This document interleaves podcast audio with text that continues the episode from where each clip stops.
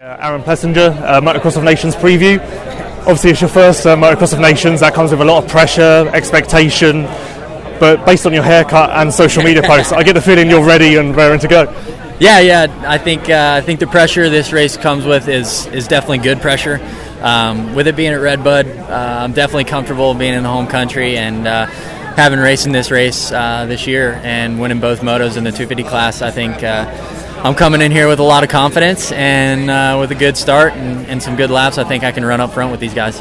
Winding back the clock to like the week after Indiana, have you just been motoing down since then? Just six weeks of non-stop moto, or has there been a holiday? What have you kind of been up to? Uh, yeah, I actually took two weeks off and uh, went and saw my family and uh, let let them see uh, my my son Jake and uh, got to spend some time back home. But um, after that, it's been non-stop. You know, I started back with 35 minute motos and, and haven't haven't stopped since. So uh, yeah, my last day of riding was Tuesday, and um, I'm feeling pretty confident.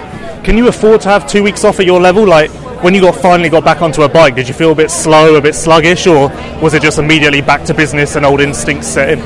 Uh, it's definitely because I, I didn't do anything for two weeks, so. Uh, it was definitely a little tough uh, coming back and, and straight uh, some motos, but after a few, it was like old instinct, and, and uh, all of it kicked back in.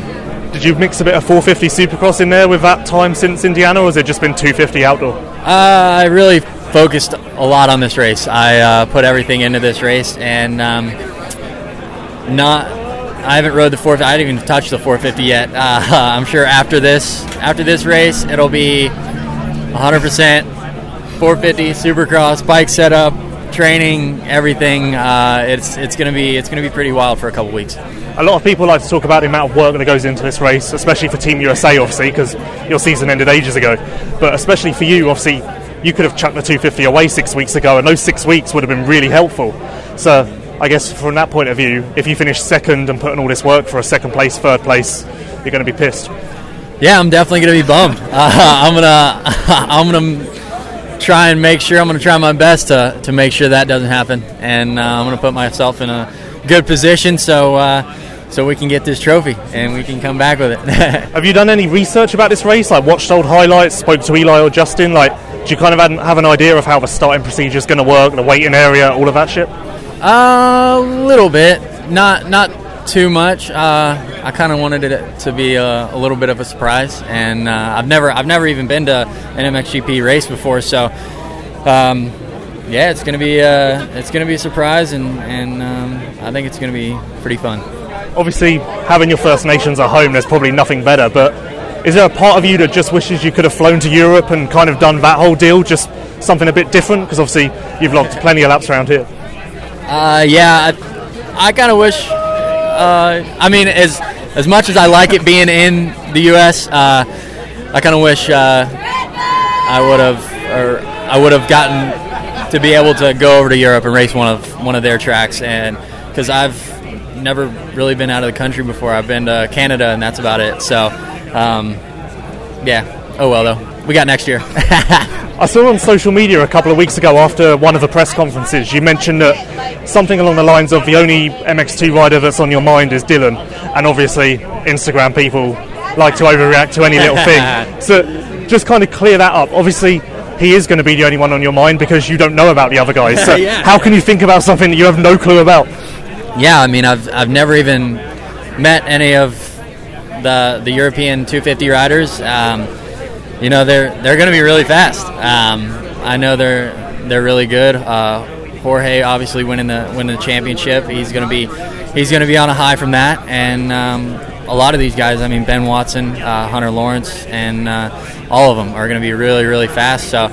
I gotta, I gotta watch my back for sure, but um, you know I'm pretty confident in this track, and uh, you know Dylan's pretty, pretty fast here, so I'm, uh, I'm gonna keep my eye out for him, and and uh, if anybody comes comes to uh, comes to the challenge, I'll I'll take it take it head on. If there's one thing that's important at the nations, it starts. And you've kind of had a bit of a checkered history with those. Sometimes they're amazing, and sometimes they're just terrible. Have you put a specific amount of focus on those? I feel like you kind of got them sussed a little bit towards the end of the outdoors. Like it definitely got better. Yeah, yeah. Um, I put a I put a lot of focus in on definitely towards the end of the outdoors and um, and this whole four week block that I did, and uh, they've been pretty consistent. Uh, I've only had maybe one or two that, that have been uh, off, but um, I'm I'm really confident in my starts now, and I think uh, I think I can match up with them jumping off the gate. Probably not keeping up with them to the first corner, but I'll jump off the gate with them. I asked uh, Eli this same question. Obviously, the team wins the goal, and that'll be great. If you're stood on the top step on Sunday, winning as a team, but you finish second, third, fourth in MX2, would you be a bit bummed? Like, do you want both wins? Would you accept just a team win? Like, obviously, it'd be great to go out there, prove a point, and know that you were the best rider on the day. Uh, yeah, I mean, it would definitely be sweet, but um, you know, it's uh,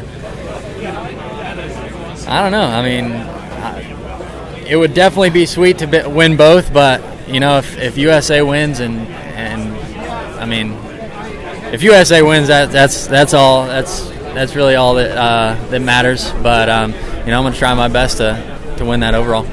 and uh, finally, what's the plan after this? I'm, i heard you're doing Monster Cup on a 450, so I guess it's just straight into the grind of 450 Supercross.